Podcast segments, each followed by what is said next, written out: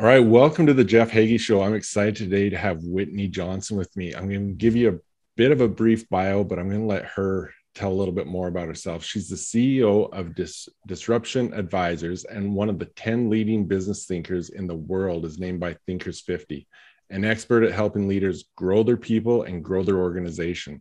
Whitney's an award winning author, world class keynote speaker, Fre- frequent lecturer for Harvard Business School's corporate learning and an executive coach and advisor to CEOs. Whitney, I really appreciate you taking the time to visit with me. Um, take a little more time to tell more about yourself. Oh, well, thank you for having me, Jeff. Um, hmm, what else shall I tell you? I, I guess um, in the spirit of a conversation around growth and change and disrupting yourself, I will share with you that I studied music in college. And um, after graduating from college, my husband and I went to New York. And yes, I got married in, in college. And uh, he was studying to get his PhD at Columbia, and we needed to put food on the table. The person who was de- designated to get that food was me.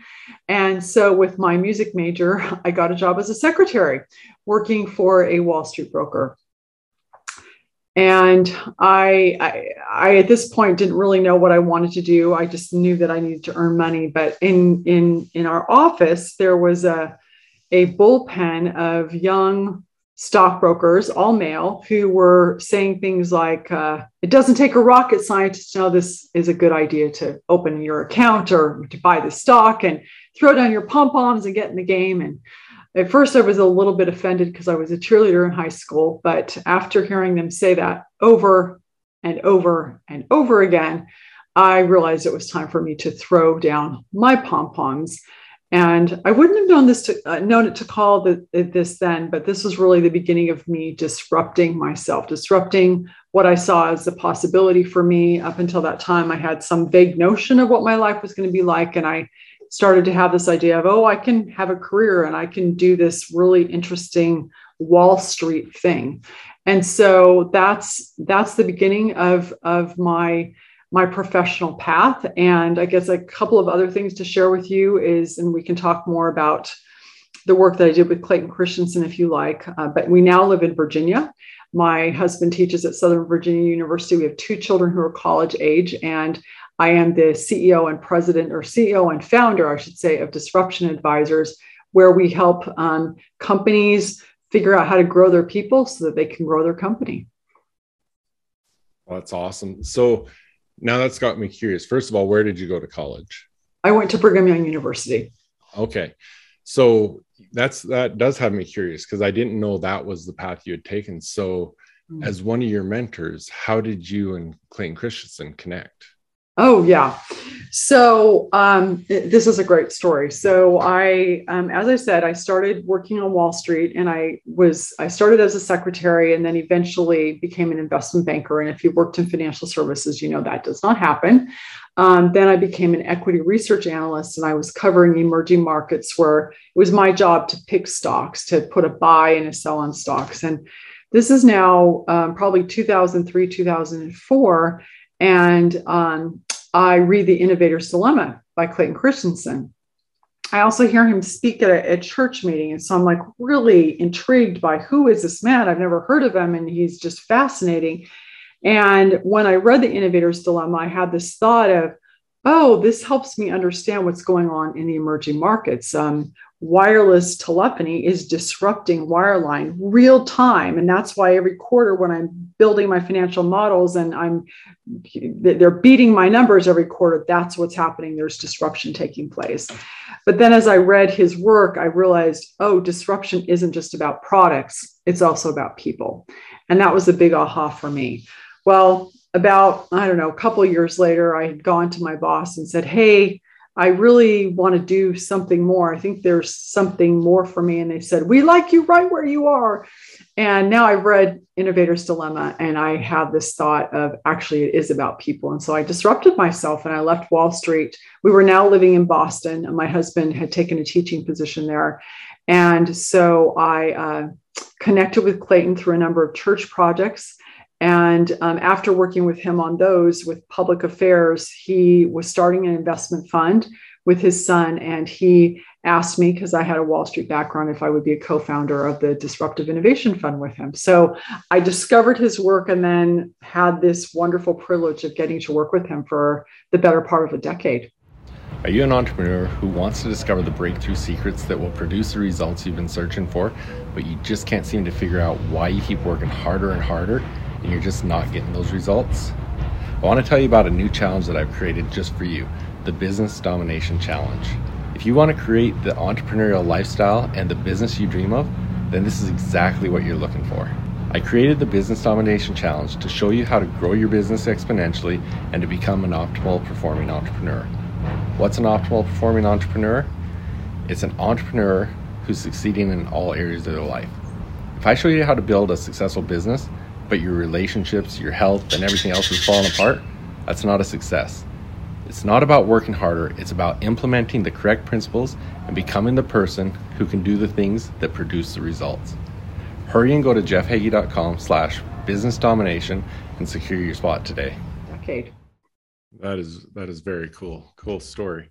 I I did have the opportunity to meet him once in Calgary. He was mm-hmm. up there speaking and yeah, that was a great opportunity to go listen to him and have the opportunity to meet him. Um, so let's continue with disruption for a bit. Um, and we are going to, I do want to get into your newest book, um, Smart Growth. Mm-hmm. And in there, that's one thing as you're talking, I thought of something that you said in there that companies don't disrupt, people do. And so I yeah. do want to go more on that. But just what is disruption? Yeah. Yeah, because you think about disruption, you're like, oh, the kid that's disrupting in school, um, and and I mean it in a very positive sense, and as did Clayton. But the the definition of disruptive innovation is it's a silly little thing that ends up taking over the world, like the telephone did to the telegraph, like the automobile did to the horse and buggy. More recently, we've seen Netflix disrupt Blockbuster, now cable TV. Uber disrupting cabs. And so a silly little thing that takes over the world. Well, the aha that I had was that disruption wasn't just about products. As I said, it was also about people. And so the, the big difference, though, with personal disruption is that your Netflix and your Blockbuster, your, your um, Uber and your cabs, um, you're the silly little thing and you're taking over the world because you are disrupting you. You're disrupting yourself. You're David and you're Goliath. Uh, a, a, simple example of this, because everybody will know her, is Lady Gaga. So Lady Gaga, she 2008, she um, goes straight to the top of the charts and um, the pop charts. And what does she do for an encore? She collaborates with Tony Bennett on a jazz album. She uh, does a Sound of Music tribute at the Oscars. And then she produces a country album. And all three of these genres could have completely put off her fan base.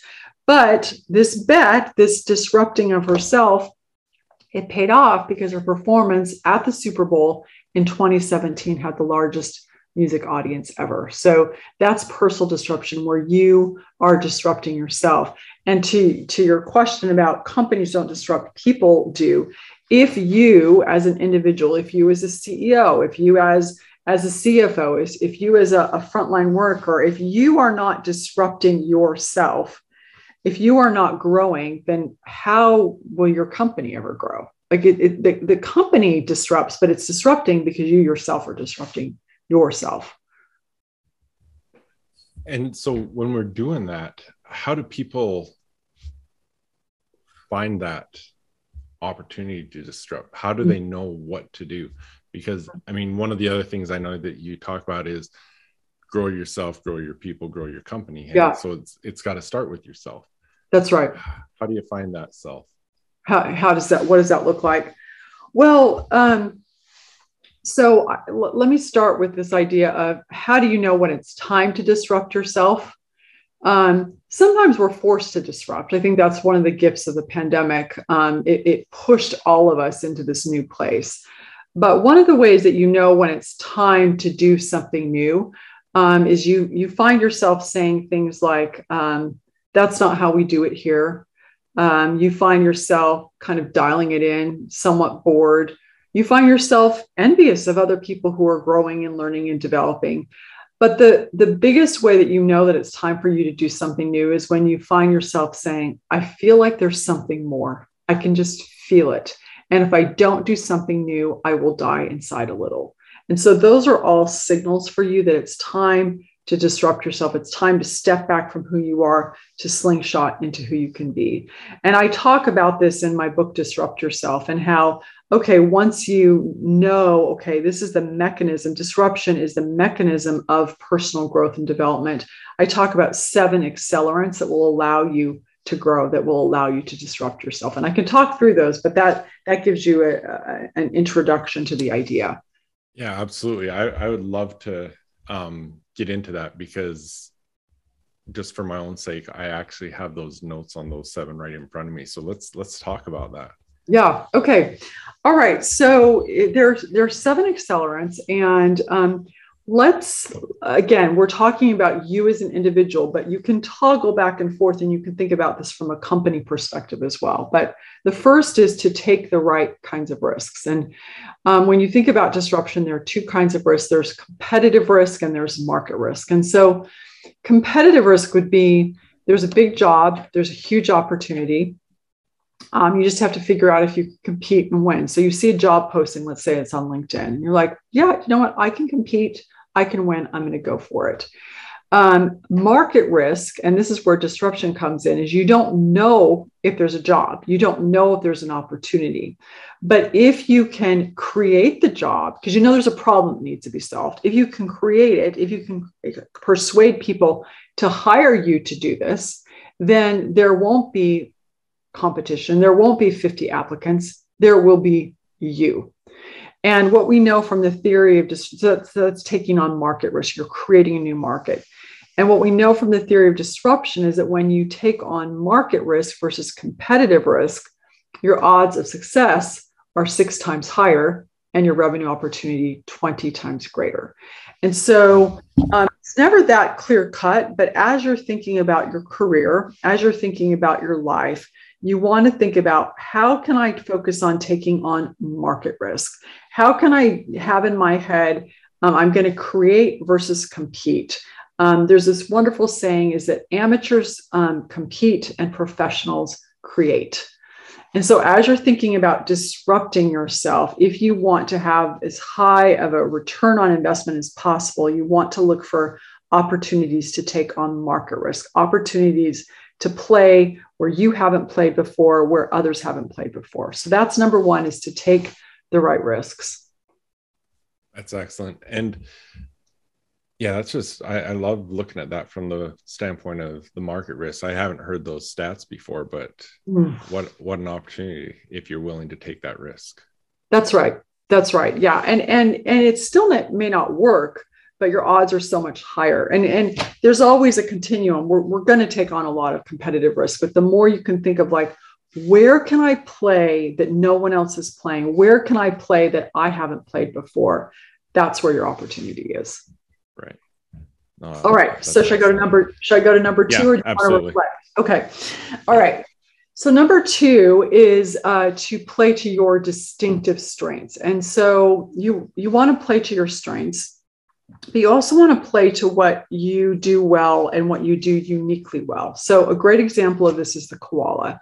Um, the koala it has a distinctive strength. What is its distinctive strength? Well, let me tell you. So it sleeps up to 20 hours a day. So you think, how does the koala survive if it's sleeping all the time?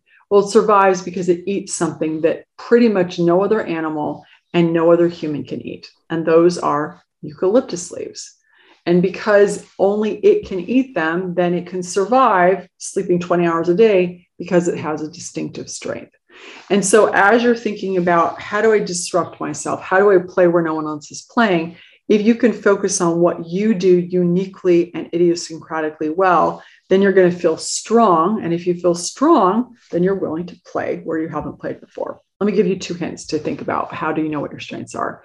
Number one is to think about what exasperates you, meaning when you find yourself saying, everybody knows how to do this this is just common sense. Like everyone knows how to do this. You're exasperated. That is a clue that you are uniquely good at something in a situation because it's so easy for you. It is so reflexive. You can't even fathom that other people don't get how to do it. That is a distinct that that is a strength. And then you want to find places where, you know, if you're a great marketer, surround yourself by finance people, and then all of a sudden you're a great marketer in a sea of people who don't know how to market. That's a distinctive strength. The other thing you want to look for is what compliments do you get frequently that you find yourself dismissing? You dismiss them because they're so easy for you, it's not valuable to you. But when people give you a compliment, they're holding up a mirror to you and saying, pay attention, you do this really well. And so that's another way to know what your strength is. And if you are willing to put your strengths in places and deploy them in ways where they're distinctive and then play where other people aren't playing, this becomes a flywheel effect that allows you to grow and develop. And that's part of the equation of disrupting yourself. I love that because it is something that, you know, on a strength like that, it's such a easy way to nonchalant put it off. Mm-hmm. And and actually I really like how you put that into context of the flywheel effect. Will you kind of just explain that concept a little bit and what that means? Yeah, absolutely. So the flywheel effect is if you think about, you know, you you have things they, they build on each other. So I'm I'm using my fingers to circle of of you have one thing and then it pushes it forward. So so if you think about this idea of if I've got a strength and I'm will then um, Marcus Bank- Buckingham said that our strengths clamor for our attention in the most basic way because using them helps us feel strong. So when you have this strength you feel strong. And when you feel strong, then you're willing to play where other people haven't played. Think about an explorer. You're willing to venture forth because you feel like I can do this. And then we know from an evolutionary perspective that fortune favors the, the, the brave. Fortune favors the people who are willing to go, go and explore, that are willing to play where no one else is playing. And so then as you explore and play where no one else is playing, then you're going to get even stronger. You're going to discover more that what you do well. Your unique advantages start to accumulate and then you're able to play where other people haven't played before even more and so they build on each other and reinforce each other that's great and then with that momentum you become unstoppable with it. Yeah, you do. Yeah. Now, again, here's the thing about strengths is, is we talk about strengths of like, oh, it's so obvious, but because it's reflexive, because it's reflexive, it's very easy to completely undervalue it. Now, I'll, I'll give you an example. I remember earlier in my career, people would say to me, oh, well, you're really good at, at building relationships with CEOs. And they almost said it like as if you're a successful equity analyst only because you can build relationships, not because you can build a financial model or you can pick a stock, just because you can build relationships. It wasn't that I couldn't do all those other things, but because I was so good at building relationships, I didn't value it. And so I thought that they were somehow dismissing me. So the thing that I want everybody who's listening to remember is it could be that whatever you do well, you don't actually value. And if you want to really make an outsized contribution in the world, it's important to start valuing the things that you do in a magnificent, unusual, idiosyncratic way. Awesome. Thank you. So then we'd move on to constraints. Yeah. All right. So here you are, you're climbing a mountain um, of, of growth, and we're going to come to the S curve in a minute, but you're sort of growing and developing and you, you're, you're playing to your strengths and you're playing where you haven't played before. And now the tendency is to say, if only, if only I had more time, if only I had more money, if only I had more buy-in from my colleagues, then, then I could be successful. And what we know from the law of physics is that you need friction, you need something to bump up against in order to build momentum. And so when I talk about embracing constraints, I encourage you. Well, let me give you an example. Skateboarders are some of the quickest learners in the world. Why are they quick learners? Because every action, every move has immediate feedback. They know exactly what works and exactly what doesn't. So those constraints give them feedback. And so, as you're thinking about disrupting yourself and doing something different, ask yourself, what don't I have enough of? enough time, enough money, enough resources generally. How is it possible that whatever I don't have enough of is actually a tool of creation? Because we know we need constraints to build momentum. So embrace your constraints because it could be that what you think you don't have enough of is the very thing you need in order to build momentum as you play where you haven't played before. And so looking at that, how do how do we because a lot of those things we just look at it as such a negative and we can't mm-hmm. step back and look at look at it from that perspective. How how do you advise people to make sure they're looking at it from that perspective? Yeah, so so uh, building on what I just said is is this idea of being able to say to yourself, okay, um, if I don't have enough of this, so let me give you an example. I was having a conversation with someone the other day.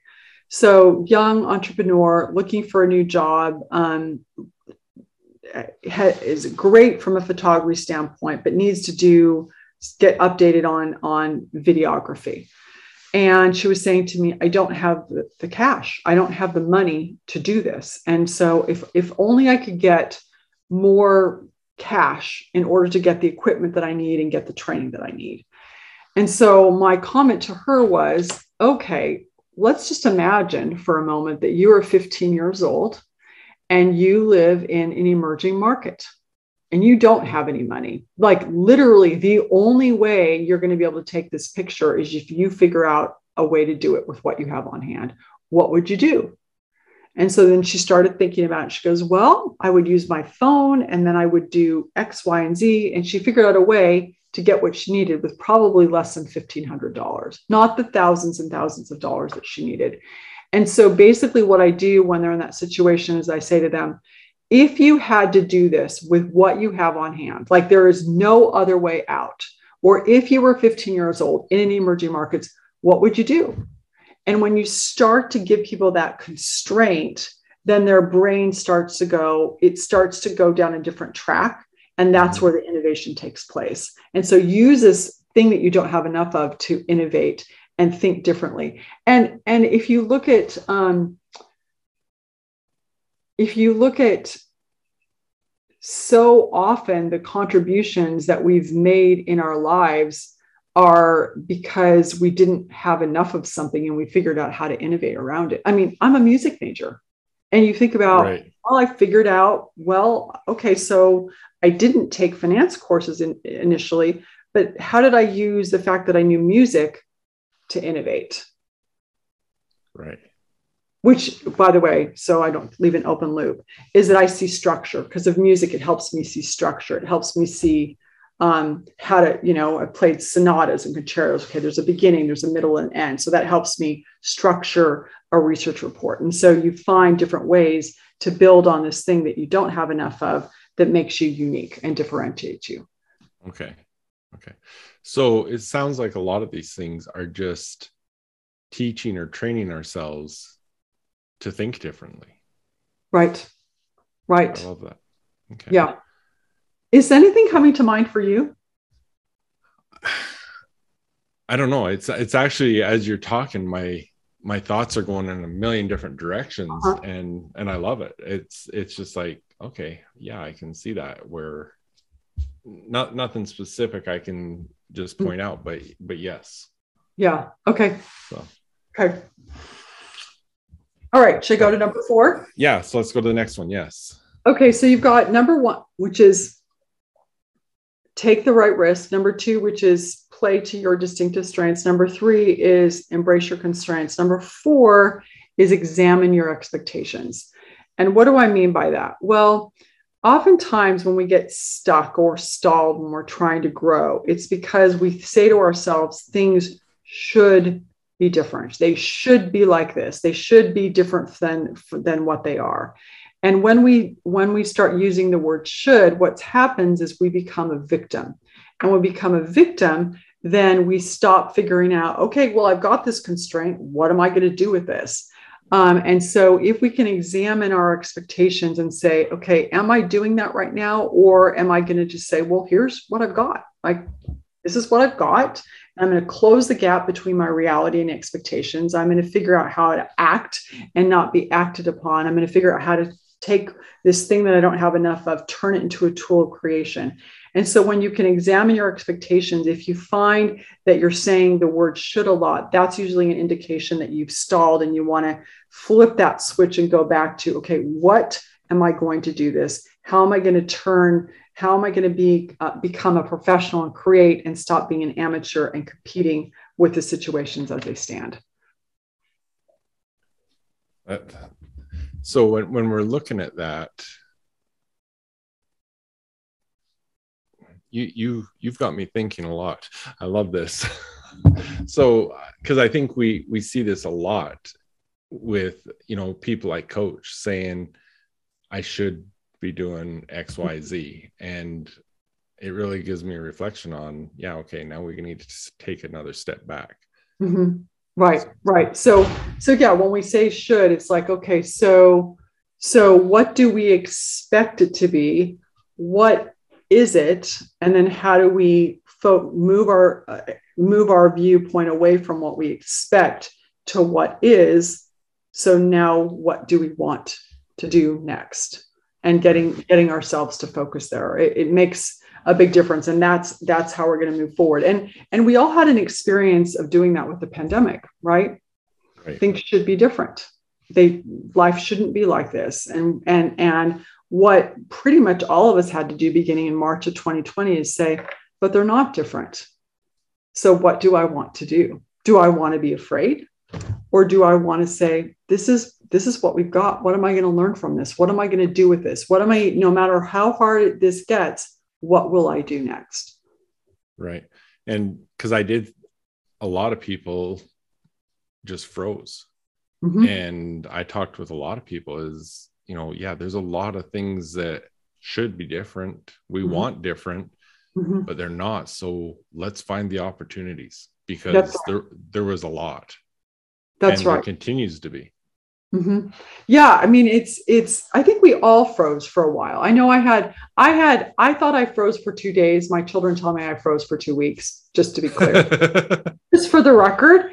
Um, but I, I do remember making a very, very clear decision of, okay, what am I going to do here? Am I going to succumb to fear and, you know, uh, being distraught, or am I going to just say, okay, I, I'm going to move forward. And, one of the big consequences of this, this is like a clear thing, is I started to do a LinkedIn Live every day for 13 days straight as my way of saying, I am not going to give into this. This is how I'm going to, to serve and, and move forward. And I think we all, most of us had something that we did. And the exciting thing is here's what psychologists say is that a period of severe stress, like a pandemic, often leads to tremendous growth. They call it post traumatic growth. So we're now moving into this period where there is going to be tremendous growth, I think, personally, professionally, and globally because of what we learned during this, this time period. Absolutely. I, I remember the first time I walked into the grocery store and the shelves were empty. Mm and it started you know you started having the lineups at the store and all that sort of stuff. And that's i talked with some of my clients it's if you don't start taking some action now when things open up again that's what it's going to be like. We're all yeah. lined up Ooh. and by by the time you get there the shelves are empty. Great so mm. yeah. So yeah mm. there and i mean you look at the De- great depression any of those there were so many great opportunities that followed. Yeah. So. Yeah yeah. Yeah. So okay. So that's examine expectations is is to focus on okay amateurs compete professionals create with what is and just close the gap and you know mind the gap as they say in, in london or in, yeah. in the uk okay. So that's number four. Number five is step back to grow step back to slingshot forward. Um, if you look at the theory of disruption basically what happens if you're if you've got a piece of graph paper when you disrupt yourself you're you're on the the y axis the vertical line. Let's say you're at a 12 and your life is going along at over one up one over one up one. And when you disrupt yourself what you are doing is you're making a conscious choice to move from a 12 on that vertical axis, that y axis, back down to a 10 because you believe that by disrupting yourself, the slope of your line will be steeper. So it'll be over one, up three, or over one, up five. So you step back in order to slingshot forward. And you know, you do that if you own a business, you invest cash because you think there'll be a return on the investment. But almost always when people make a decision to disrupt themselves and we look at and we think, why are you doing that? Are you out of your mind? It's because they believe that in the future they will be happier, they will be more successful by stepping back from who they are and how they are today. Do you find that that can be difficult for people to do take that step? Oh yeah, super yeah. difficult. And it's called the ego. okay, right. It's called ego, right? Because if you think about it, so I'm working on Wall Street, right? I've got a good salary, I've got a good title, and I go into my boss and I say, Hey, I'm going to leave. And I didn't have anything I knew I was going to do. And she said to me, Why would you walk away from all of this? Basically, have you lost your mind? And, um, and so yeah, because you're walking away from a paycheck. You're walking away from a certain level of status to go be a beginner again, to do something that you don't know if it's going to work. And so um, when personal disruption happens, oftentimes people don't understand. And the reason they don't understand is because even though the functional job of like, I'm making money is working, there's an emotional job that's not happening. Like, I can't keep doing this or I'll die inside a little bit. And so you make that decision to disrupt yourself because you believe that in the future you will be more successful, however you define success. Okay. Yeah, that, that's a that's a challenge, but it, it's I like the I like the visualization of it as slingshotting forward. Mm-hmm, mm-hmm. Right, and you do it all the time. Like if you think about it, you bring a fist back to punch. Like you crouch right. or you jump. Like if you're dancing and you're doing the cha-cha we we step back to slingshot forward all the time. Okay number six. So number six is to give failure its due which is basically the idea of we all fail um, and so fails failure is not actually the problem. Um, it's it's the shame that we attach to the failure and so, what we want to do is think about how do we do the inner work so that we feel less shame when we make mistakes and recognize is that failure just means that we're learning. Um, and how do we turn failure and mistakes and their, their constraints and how do we turn them into tools of creation? So, again, the failure can propel us forward and the failure actually is not the problem it's the shame that limits disruption. So separate the two out do the inner work you need to do around shame so that you can do lots and lots of failures so you can learn faster so you can grow faster. Which is really hard by the way. Right so talk a little bit you you talk about the powerful truths and lies. I like how you talk about that with yeah the powerful truths and lies. Yeah. um when did I say that? That's super cool. um, you know, I, I, I I read it somewhere. You talked okay. about the part that I liked is the lie is that by the by the time we hear the story, the pain and shame associated has diminished, and so yeah, okay, that part of it. Yeah, yeah. So, um, well, uh, here here's what I would say. There's so a couple of, of failures for me that kind of build on this idea is you know like i could think about an experience that i had i don't know five or six years ago where i was speaking and they didn't like it they hated it and um, you know i thought well what, what am i going to do with this? Is this going to be the thing that makes me say i'm going to stop speaking in public? Or i'm going to you know and that would be the lie that i would tell myself of like you're not you can't do this you can't speak. And instead so that's the failure and the shame but instead, I said, no, I actually, this is important to me. I want to figure out how to do this and I want to do this well. And so it ended up being a galvanizing thing for me. Um, and so I think that that's, that's how we, we want to think about it is, is to say, what do I really want and how am I going to, to move this forward. I wish I could remember where I said that. That is really good. And I'm, I'm, I think you're making me sound much better than I am. you know, when, when I read it, cause what it it made me think of a failure I recently went through that oh. I'm still dealing with aftermath of it that it is so hard. But I, when I think of it in the beginning of when everything first happened, mm-hmm.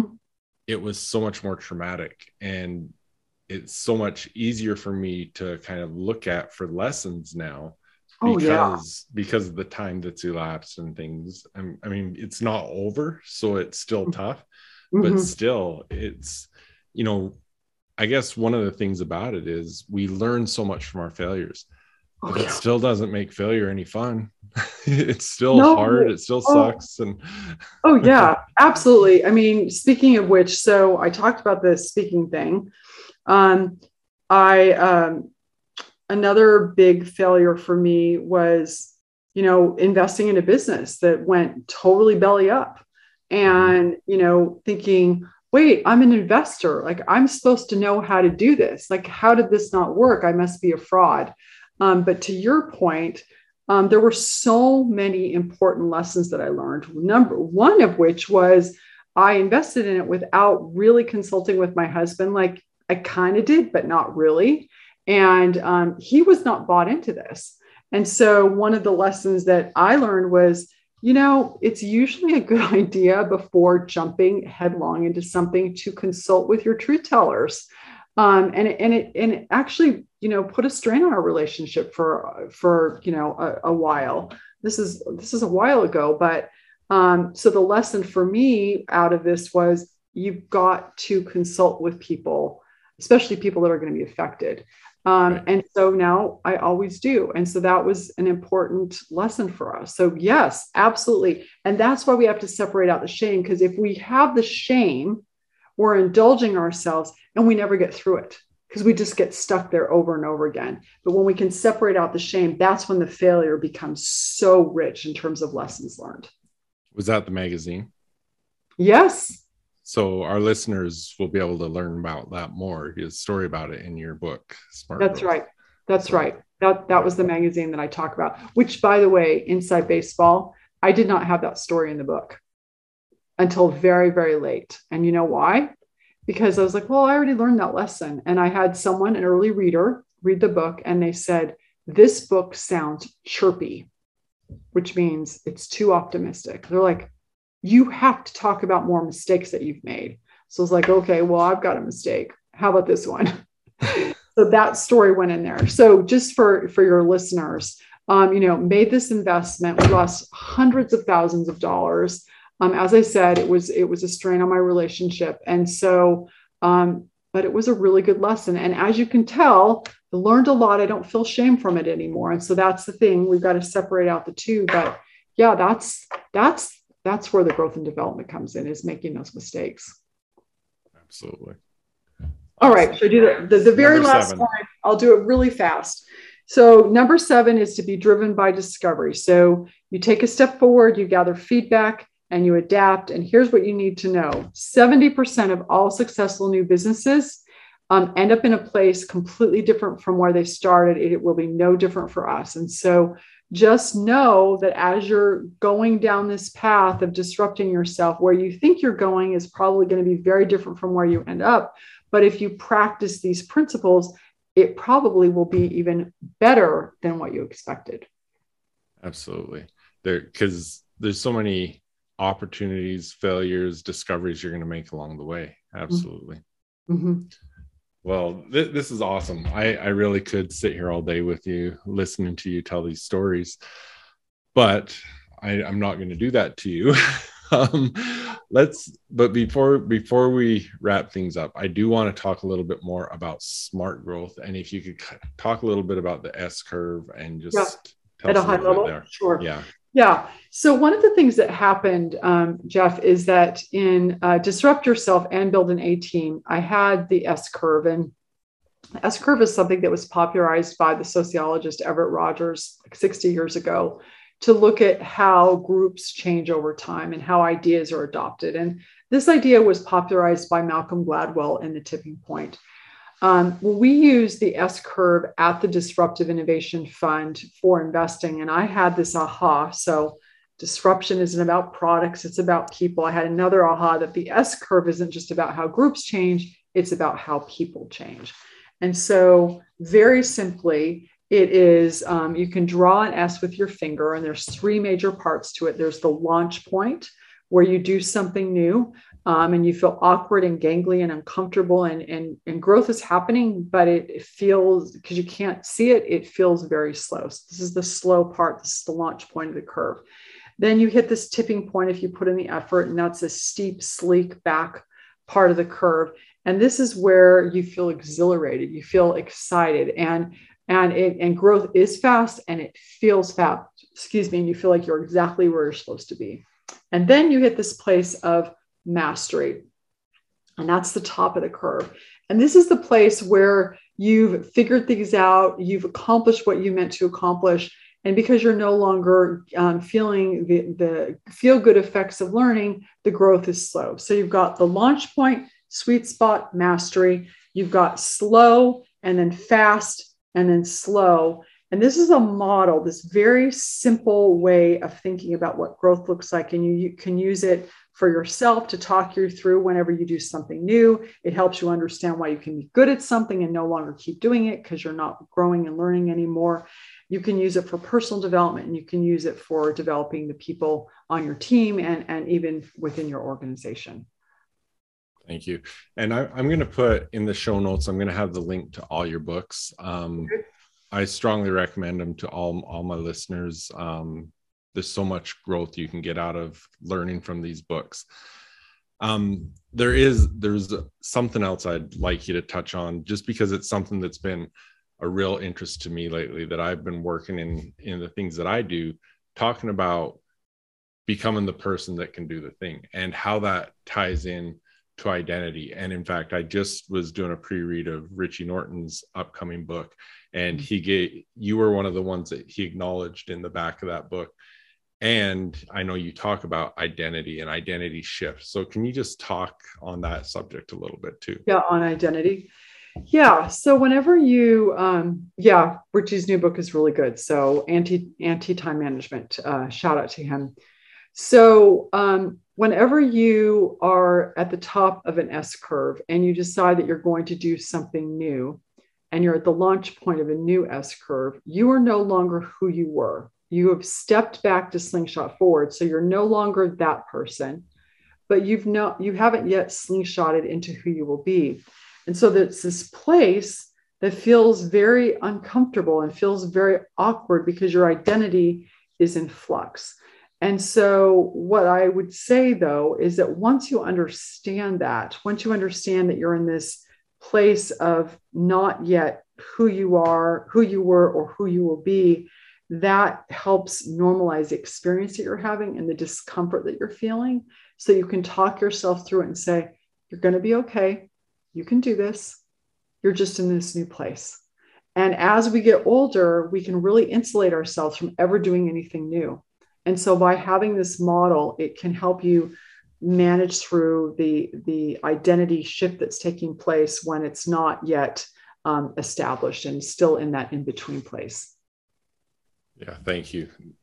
And again, for my listeners, there, there's so much to learn from Whitney, and um, we're going to share everywhere you can follow her and find her website and everything. But there's one other thing, and I just want to pay you credit because this is quite an amazing feat um, Marshall Goldsmith, you were selected in 2017, I believe it was, as one of the top 15 coaches out of a pool of over 17,000.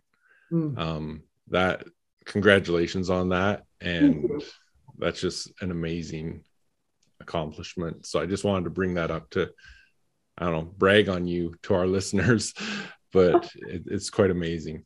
Mm. Um, but yeah, please share with everyone, you know, for anyone that wants to follow you, find out more about you, share where they can connect with you. Um, so I think that there are two easy ways to do that. The first is um, you can uh, newsletter whitneyjohnson.com forward slash newsletter. I, I write, write one every single week. It's very much sort of stories from the trenches of personal disruption. So you'll get lots of personal stories about how I'm applying these ideas. And then the second way is to listen to our podcast, the Disrupt Yourself podcast, where Um, we um, interview people who are disrupting themselves and, and following their own growth curves. So those are probably the two easiest ways. Excellent. And I'll put the links to both of those in the show notes as well. Mm-hmm.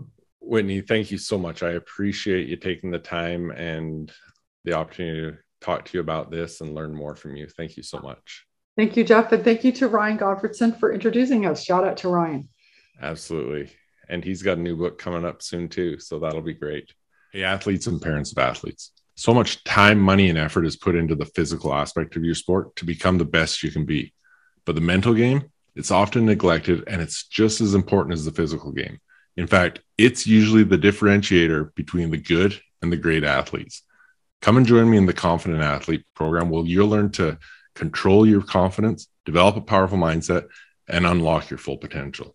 Go to jeffhagey.com slash confident athlete to find out. Some more. of you may know this, but in addition to my coaching, I've recently joined Geneva Financial Home Loans, a mortgage lender headquartered in Chandler, Arizona, as a mortgage loan originator. I've always had a passion for serving others, and now I'm proud to also be a part of Home Loans Powered by Humans. If you're in the state of Arizona and looking to take the next step in your journey, contact me at 801 830 3858 to start the conversation. NMLS number 42056, BK number 0910215, Equal Opportunity Lender.